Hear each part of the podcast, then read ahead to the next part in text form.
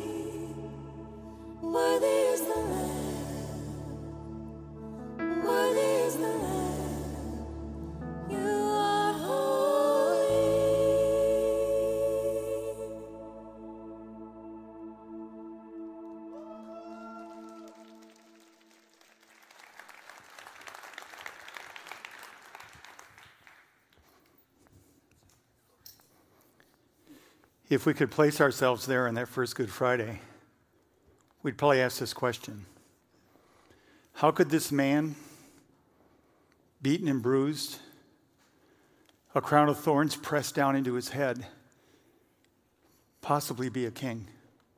You know, it's only been five days since he had come into Jerusalem with people putting palm branches down in front of him and their cloaks, and they were shouting, Hosanna! Blessed is the King of Israel. But now these cries of adoration have given way to shouts, angry shouts of anger. Crucify him. You know, when you think of the word king, what comes to mind are words like power, in control, in might, authority. And so, honestly, when you look at Jesus on this day, he looks nothing like a king. And those who had come to believe that Jesus was the promised king who was going to finally deliver Israel from the oppression of Rome, their hopes were quickly evaporating as Jesus now was walking toward the cross. In fact, if you look at the last 12 hours of Jesus' life, going back to his arrest in the Garden of Gethsemane, to this moment now as he approaches Golgotha, which is a place of execution, you'd have to admit that he looks nothing like a conquering king.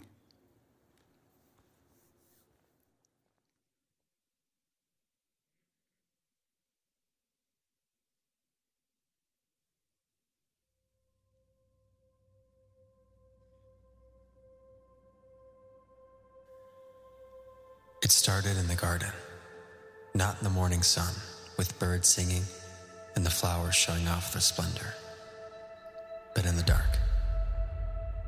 Jesus in anguish, praying to his Father in heaven, hoping there was any other way to accomplish God's mission. The dirt below, turning to mud from the tears falling from the Son of God's face an eerie glow in the distance casting long, dark shadows from those coming to arrest the one claiming to be the Messiah. As the crowd draws near, Jesus stands to greet them. One of the followers draws a sword, slicing the ear of a man.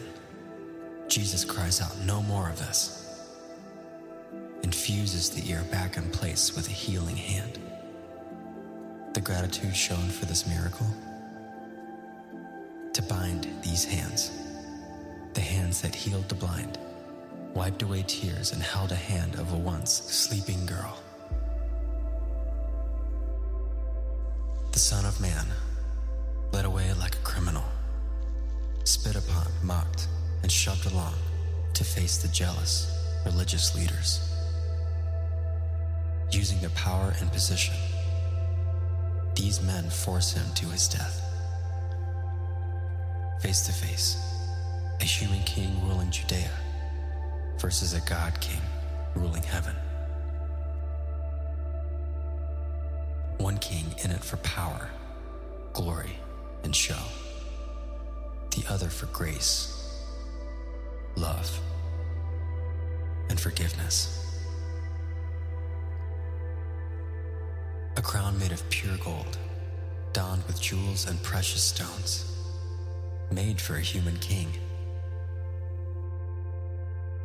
The king of the Jews, whose head was beaten and bloodied, prepared for a crown of thorns. A king led in a processional to be seated on a royal throne. Pilate trying to wash the guilt from his hands as this king is led away hopefully, to never be seen again.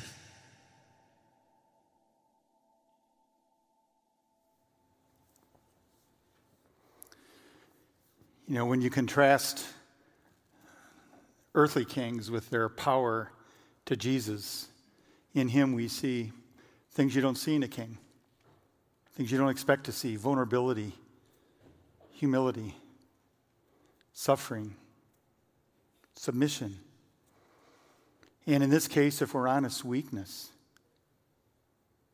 This does not look like a king. In fact, pastor and theologian Dietrich Bonhoeffer once observed that a king who dies on the cross must be a king of a rather strange kingdom. Something very different, something very, very unexpected. Well, as Jesus is led from Pilate, he's already been beaten badly. He's bleeding, he's bruised, made to carry his own cross, to which they will soon nail him and they will hoist him up, and they will drop the cross down, and he will die as a criminal among criminals. It'd be awful to look at the cross, but if you dared to gaze at the cross, you would see a couple things unusual about the cross of Jesus. The first is this it was common in Roman executions on the cross that they would take something called a certificate of debt and it would be the actual crimes committed, and they would post it, nail it on the cross where the man was suffering, so that anybody walking by would know these are the charges, these are the things that make this person deserve this. This is the guilt right here. But on Jesus' cross, there is no such certificate. Pilate, when he examined him, said repeatedly, I find no guilt in this man. He is innocent of any of these charges. And so you would see Jesus suffering here as a criminal, yet no charges were there against him. But if you look closely, you'd see another thing rather unusual. At the top of the cross, there was a sign. And the sign said, This is the King of the Jews. Pilate himself had the sign put there. And actually, much to the dismay of the religious leaders, they went to him and said, No, change that. Say that he said he was the king, of the Jews, or he claimed to be the king of the Jews. And Pilate said, I've written what I've written. It's going to stand. Which begins to tell us something about what was going on in Pilate's heart. Here's the most powerful man in the nation of Israel with all the authority. He examines Jesus, he finds no guilt, and he actually has a sign put there saying, This is the king of the Jews. And I know I'm speculating a little bit, but I believe something began to move in Pilate's heart that he would do that. When he had examined Jesus, he asked, Are you a king? And Jesus said, Yes, it's as you say. But my kingdom is not of this world. And from that moment on, this powerful man did everything he could to get Jesus released. He pleaded with the people, he offered Barabbas instead, but they were insistent. Jesus, crucify him, crucify him. And so Pilate finally relents, releases him to be scourged, which is beaten, beaten more, and then to be taken away to Golgotha where they will put him to death. And in front of the crowd, he gets a basin of water and he washes his hand and he said, I'm declaring my innocent, innocence. I'm not guilty of this man's blood. You are. And they lead Jesus away. Now, at the cross, as Jesus is nailed to it and hung there, there were quite a few people, quite a crowd of people around. We know from the historical accounts that at least some of the women who had followed Jesus were there, although we, we were told that they were off at a distance. Understandable. Be hard to witness this up close. We know that they crucified people on a major road leading into Jerusalem so that everyone going by would witness this and they would have the fear of Rome in them. You cross Rome, this is what happens to you curious onlookers, but the, probably the two most important groups of people that were there for our purposes today are people that represented the two kingdoms that colluded together to come against Jesus the kingdom of religion and the kingdom of Rome. And in their mind, this was their moment. They were there celebrating, I'm sure. Oh, here's your king. This is a king. He's got a kingdom. I don't see his kingdom. Where's his kingdom? as he suffered and died. But if we look closely, if we dare lean in and listen closely, I believe we can begin to see the kingdom of Jesus, his kingdom, begin to work already in the lives of two men representing these two kingdoms. And we're going to take some time this afternoon to listen to them, to listen to their stories, as we begin to see the kingdom of Jesus at work. The first one we're going to hear from is a Roman soldier.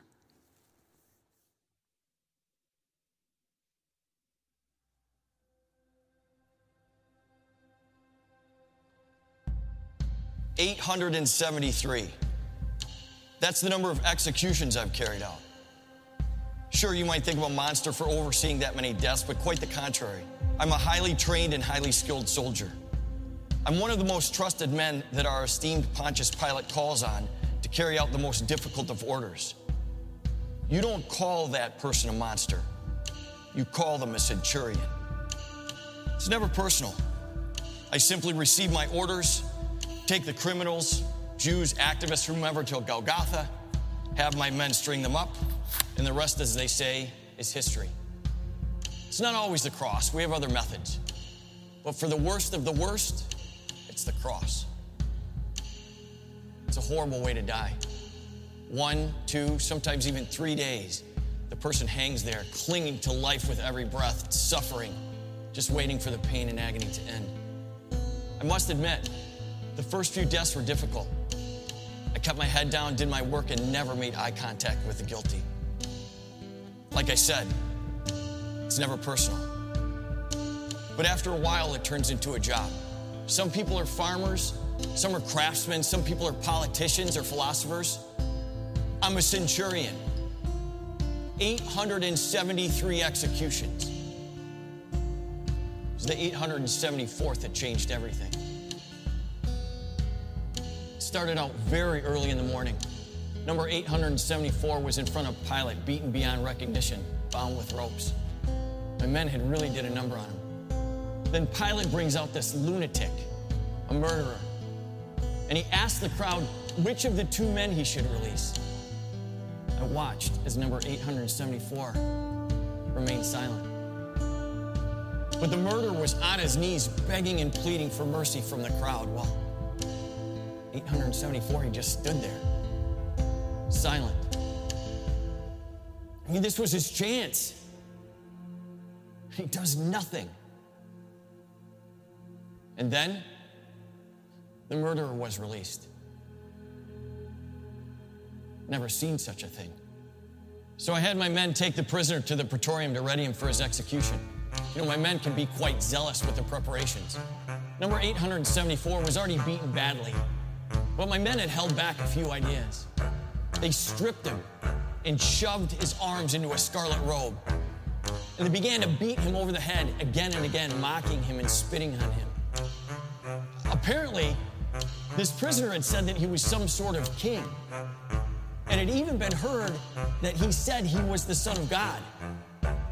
And so my men formed this crown of thorns and, and jammed it on his head, continuing to beat him and mock him and spit on him. But 874, he never cried for help. He never pleaded with them to stop. He acted as if he deserved it. So then the prisoner, carrying his own cross, made his way to the place of the skull. Nails were used instead of ropes, which I thought was excessive, but orders are orders. When my men had finished nailing him to the cross, they raised the cross up and dropped it into the hole. That thud sound signifies the beginning of the end. It was nine in the morning, right on schedule. After a few hours had passed, something strange happened. It started to get dark. You know, I thought a storm was coming, but it wasn't. I tried my best to pay it no attention. And then I heard 874 say something. Something I had never heard before. Father, forgive them, for they do not know what they're doing. Who is his father? And who needs forgiveness? The Jewish leaders? Pilate? Me? 873 executions. I thought I had heard everything. It's usually begging for mercy, making excuses, screaming about their innocence, cursing us and God Himself. Never have I heard anyone utter anything about forgiveness.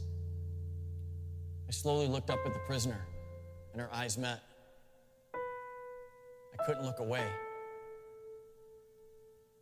Who is this man? How could he say these things?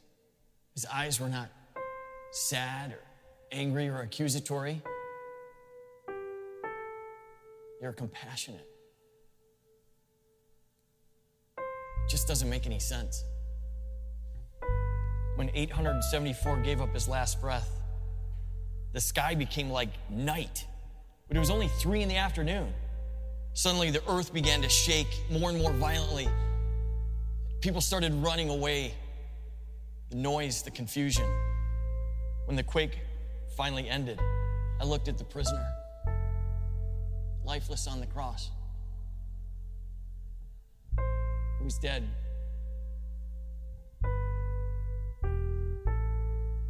Forgive them, he said. Uncontrollably, I said out loud, Surely he was the Son of God. I don't call that prisoner 874 anymore. I call him Jesus. His name was. No. His name is Jesus. His name is Jesus.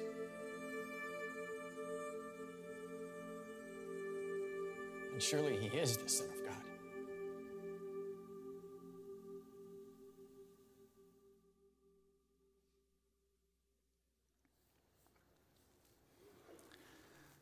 I think if we're familiar with this story, it's easy to f- fail to see how significant this is. You know, I don't know if he did 874 executions or 8,074, but here's a hardened man who just became numb doing execution after execution. So he thought he had seen everything, heard everything. And then he hears those three words. What did he say? Father, forgive them. And it became personal, he said, for him. He had to lean into this one. He had to pay attention. What is going on here? No screaming, no yelling, no cursing, no blaming. Instead, Father, forgive them. You know, just hours before, when they took him from Pilate to bring him to Golgotha, he acknowledged his men, he and his men put a a robe on him, a scarlet robe, the crown of thorns, thorns pressed down. And they actually said, the words coming from his lips then were mocking him as they kneeled down before Jesus and said, Hail, King of the Jews! Hail, King of the Jews! And they had a rod and they struck him. And then he drags him off to the cross and does what his, his job, he'd done it a million times and he does it again. And now he finds different words coming from his lip as he observes the manner in which Jesus died. In the words, these three words, Father, forgive them. This is Rome now. This is the Roman Empire brought to its knees in this one man who says, Surely this was the Son of God. Where's the power? There's another man, a second man, who was at the cross, someone who was familiar with Jesus he was a member of the Sanhedrin. He was a Pharisee, high ranking Pharisee. And a group of them, I'm sure, were at the cross, as I said, mocking and delighting and celebrating that Jesus was there. But this man was not there to gloat or to celebrate. This Pharisee had come to Jesus once before. He had heard about Jesus. He was curious. He had to see for himself. But because he was a big shot Pharisee, he didn't want to be seen going to Jesus. He waited till it was dark and he snuck there to have a conversation with Jesus because he had to hear for himself. This man's name, Nicodemus.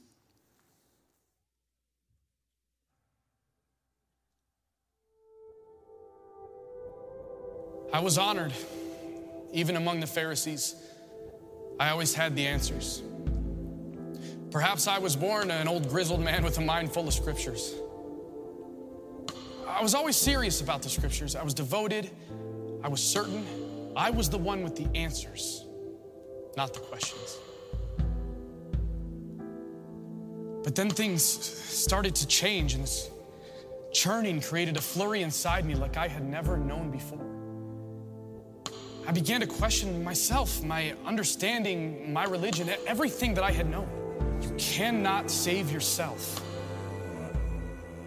The thought inside my head didn't say, I, as if I were speaking to myself, but it spoke from outside of me, directed at me and sternly.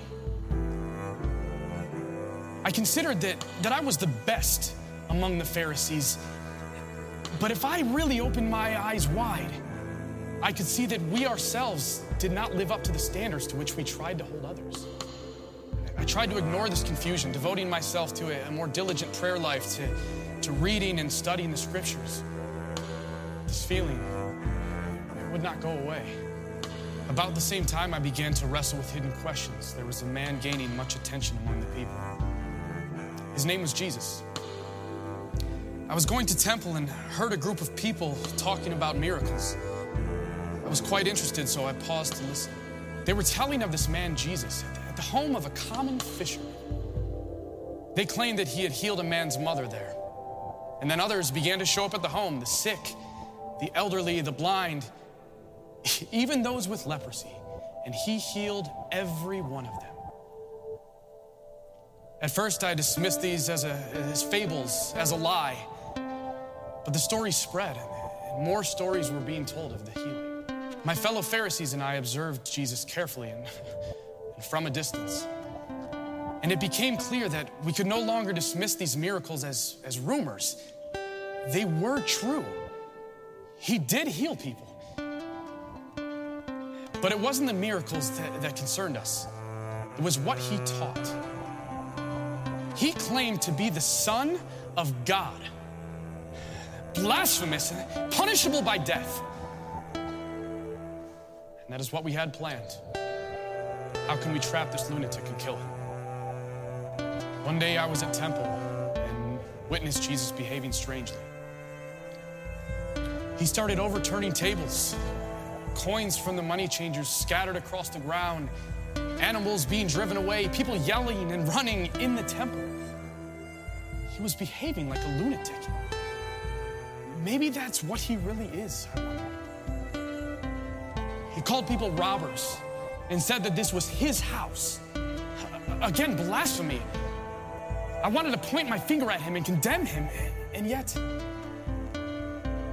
I also wanted to draw near to him and ask him a hundred questions. I knew I had to meet this man. I couldn't just walk up to him in front of everyone. My reputation, my status, even my life were at risk.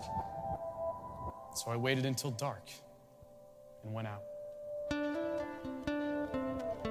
Feeling ridiculous as I hid behind carts and cattle, creeping low like a common criminal. Jesus was sitting outside. It was almost as if he had been waiting for me. And I began to ask Jesus about his miracles, about his power and authority, about his claims to be the Son of God. I asked him about our ability to, to follow the law, about the righteousness of the Pharisees.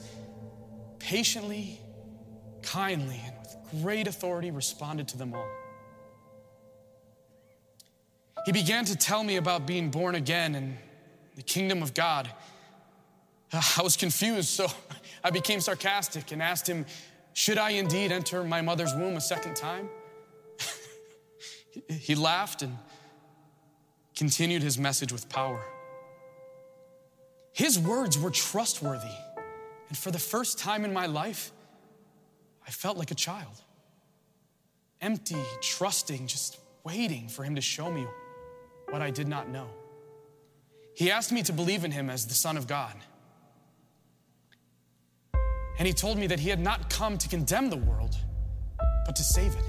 Now, now his words, his words were answers, but his very person was the answer. But they've killed him, Jesus. They crucified him like a blasphemous lunatic. Pharisees stood by, spitting on him, insulting him. He did not deserve this. I saw his body limp, contorted on that Roman torture device. I knew they were just going to throw away his body like a piece of trash, and I could not let that happen. A friend of mine from Arimathea, Joseph, and I planned together to have a proper burial for Jesus. I had at my home a large bag of expensive spices, enough for a royal burial. Despite his death, I, I, I felt in my soul that he was who he said he was. He was royal beyond all royalty.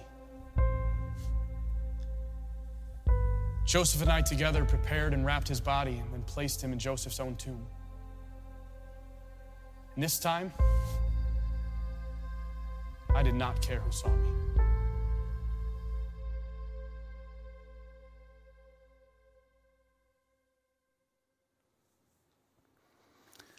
Like a good Pharisee, Nicodemus was absolutely certain he had all the answers about God, which we're all tempted to.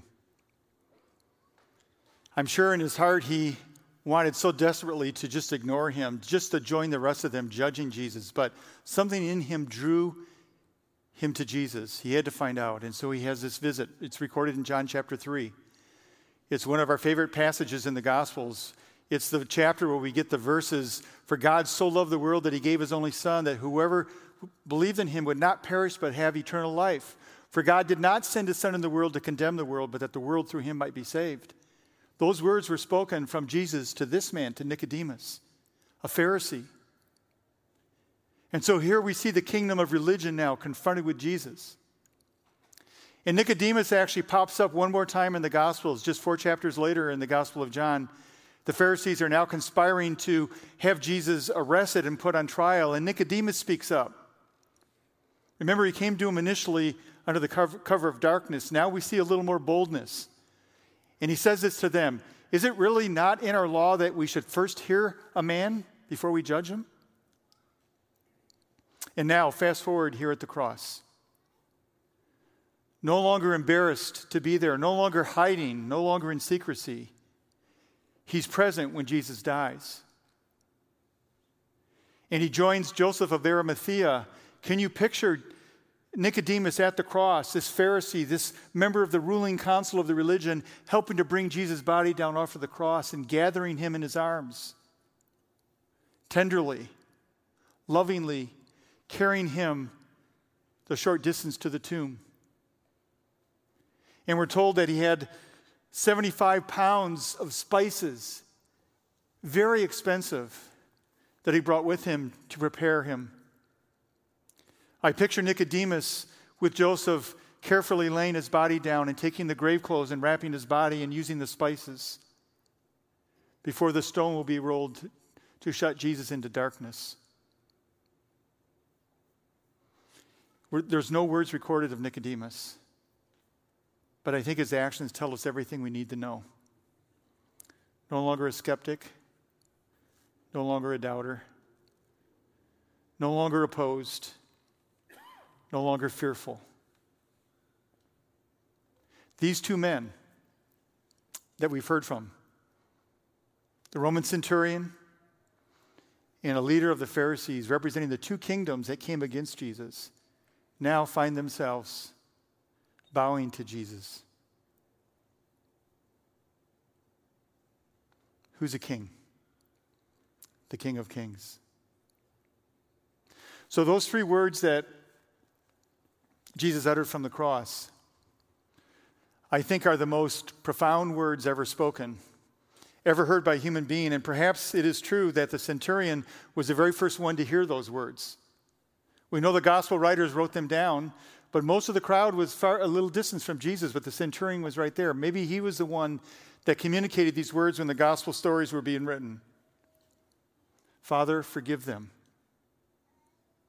I believe with all my heart that the most significant words ever spoken, if this story is true, and I believe they are, that this was God Himself on the cross, were those three words Father, forgive them. And I think most of all, they re- reveal to us clearly who God is. What is the nature of God? What is God like? I think more than all the volumes of theology ever written about God, or all the sermons ever preached about God, can be summed up in those three words Father, forgive them. Try to see the story with fresh eyes or hear the story with fresh ears today. Those words spoken by the man in utter agony to the ones that were causing his utter agony. In that moment, his concern was not for himself. His thoughts were not about himself. His thoughts were about the ones that had put him there. His thoughts were about the ones who were harming him. His care was for the ones who were harming him. And in fact, I would say his thoughts had to be thoughts of love and compassion and concern and expressing forgiveness. So, what else could the cross mean? But this that God is love, that God is not angry with us, God does not hold us with contempt, that God is love, in his very essence, he's love. If you've ever been hurt, even a little bit by someone, your first reaction, my first reaction, is not, well, forgive you. I have to work toward that. And yet again, as he hung on the cross and all that pain and all the mocking that had been taking place over the last 12 hours and all the striking and the blows and the insults, all that heaped on him, and he remained silent. And when he's finally in this moment and he has almost no breath left in his lungs, what does he say? He prays. And what does he pray? God, forgive them. This is what the cross means. And if you want to know what God is like, it's Jesus. Jesus is what God has to say to us today. Jesus is what God thinks about us today. Jesus is what God feels about us today. And I don't care how bad you think you are, how much bad you've done, if Jesus could speak from the cross to his Father about the ones that put him here asking for forgiveness, and what do you think he thinks about each of us? Those are not just ancient words for then, these are words for now, for today. And so I just wanted you to think for a moment is this how you think about God? Is this, is this who God is to you? Loving, forgiving, compassionate, even when you're at your worst. Because this is what the story of the cross reveals to us. This last year, I read this phrase, it stuck with me. I think about it constantly, especially as we've come into the Good Friday and Easter season.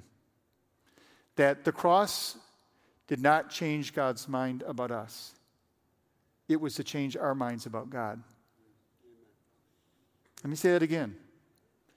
The cross did not change God's mind about us because he already loved us. Remember? He sent his son into the world because he loved us. For God so loved the world, Jesus came. So before Jesus came, he loved us. So the cross was not to change his mind about us, but as we gaze at the cross, as we gaze at the person of Jesus there, and hear his words, Father, forgive him, it's to change our minds about who God is. And my hope and prayer is that if you don't know this God, you don't know this Jesus, that you'll begin a journey today to know that you are deeply loved. Father, forgive them. Well, just moments, um, well, maybe a half a day before this event, Jesus was gathered with his disciples in the upper room. They were cel- celebrating Passover together. And they had no idea what was coming because they thought that Jesus was going to conquer Pilate and Caesar and he was going to overthrow the governments. That's the kind of king they were looking for. And so they had no idea what was coming. And the words that he shared with them would only have meaning a couple days later, really three or four days later. If, you, uh, if you're streaming with us right now, we want to encourage you to join us in communion. We're going to take communion in just a few moments, so you can grab some crackers or juice or something at home Hopefully, everyone here, you've received something on your way in. But can you picture Jesus now, a day before his crucifixion, with his disciples, knowing what's coming? He knew. He had told them, but they never quite understood what was coming. So he took some bread and he took, he took the wine and he said to them, This is my body broken for you. This is my blood shed for you for forgiveness of sins. But they didn't understand it. They took the bread from him, they took the cup. It's what we now call the Lord's Supper or communion. In a few moments, we're going to do what he asked us to do. He said, Do this to remember me. What did he want us to remember? when he said, Father, forgive them, and the centurion was asking, Who is the them? He wondered if it was himself. And of course it was. And those words have been declared for 2,000 years. Every time this story is told, Father, forgive them. And it includes Craig, and Terry, and Bonnie, and Jeff, and all of you, every single one of us. And Jesus thought it was important enough that we would do this often, he said, to remember. Because so much in this life conspires to bring shame and guilt and condemnation, even our religion. The religion of the Pharisees brought nothing but guilt and shame. It was they were in a straitjacket. They were slaves to all the rules and regulations, and God was never happy with them. And some of us have grown up with that understanding of God. I did. In the idea that God was love, I could just never get that until I gaze at the cross and I see someone in so much agony caring for the ones who put him there. That's how much God loves us. And so, in the song that you're going to hear now, I would encourage you just to close your eyes and open up your heart and mind to reflect on the beauty of Jesus, to be ravished by his love for you. And then I'll come back and lead us in communion together.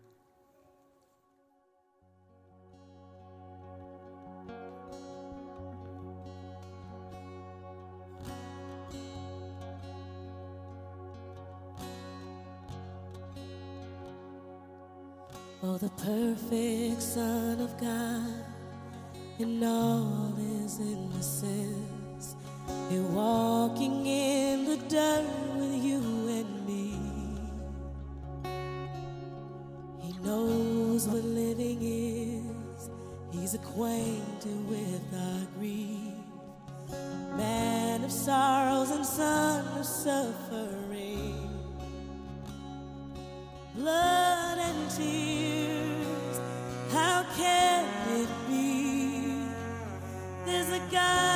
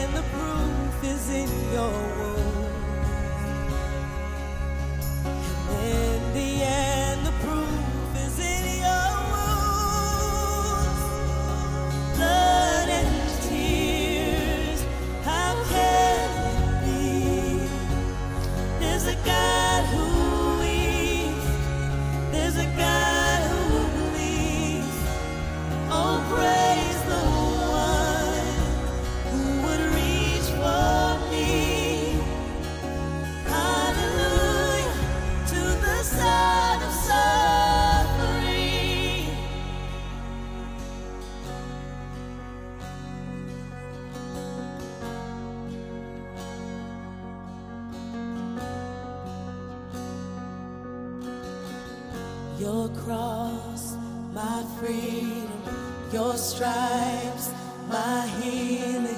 All praise, King Jesus. Glory to God in heaven. Your blood still speaking. Your love still reaching. All praise, King Jesus. Glory to God forever. Your cross,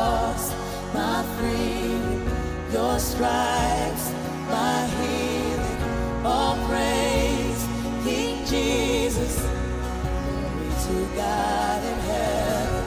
Your blood still speaking. Your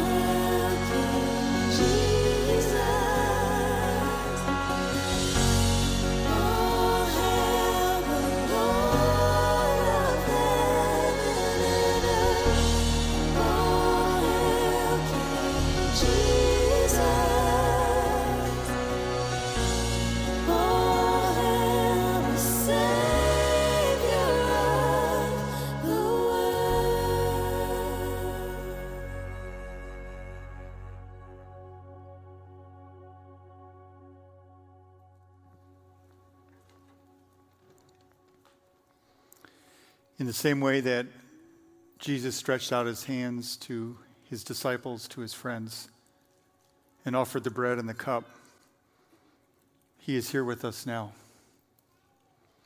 stretching out his now nail pierced hands to us, saying, I love you and I want you to remember this. I want you to remember and to embrace the full extent of my love for you. And so, will you, with me now, take the bread? Which represents his body broken for us on that cross, and to do this to remember.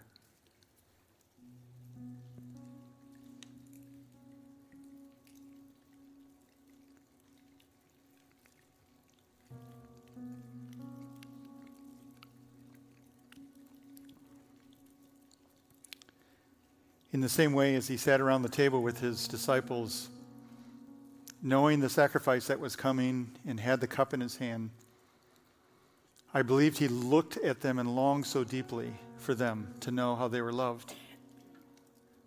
If you could use your imagination now to picture Jesus here looking at you with that same longing, the depth of his love for you, you'll never know fully.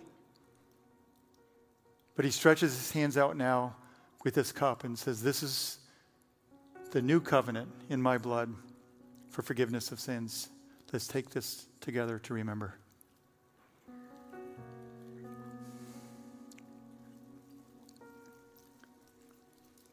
Jesus, you are here with us now.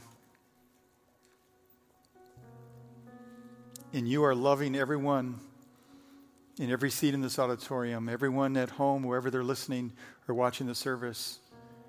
And I'll have only one prayer and it's for me as well, that this story that is so familiar to us would be fresh today, that it would cut deep into our hearts where we need to feel loved.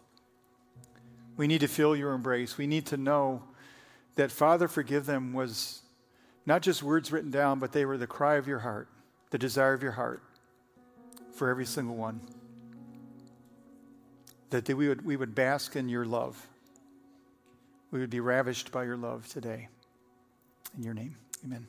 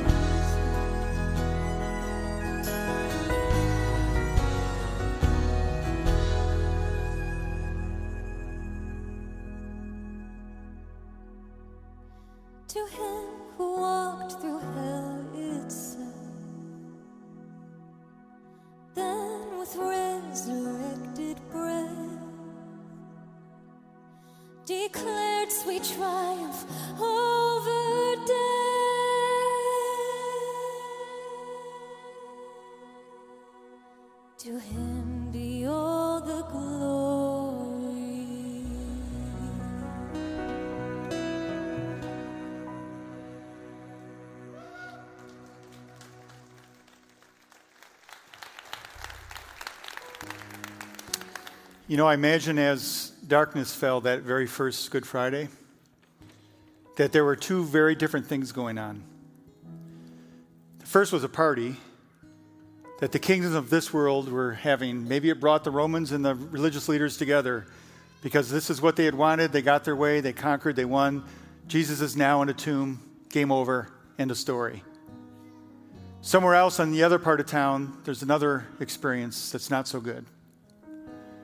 People that had put all their hopes in Jesus, had followed him, loved him, felt loved by him, have to be so confused, disillusioned, depressed, worried, anxious. As the sun sets that first Good Friday, this is what's going on. But we know it's not the end of the story. In fact, um, I have an active imagination, and I picture the centurion and Nicodemus on the third day, when the word began to spread that Jesus was not in the tomb and that he was alive, that they had a foot race to see for themselves. I mean, what else are you going to do if you hear that news? So it wasn't the end of the story. And for 2,000 years now, the party shifted, right? So we're going to invite you to come back to a party that we're going to host. It's called Easter.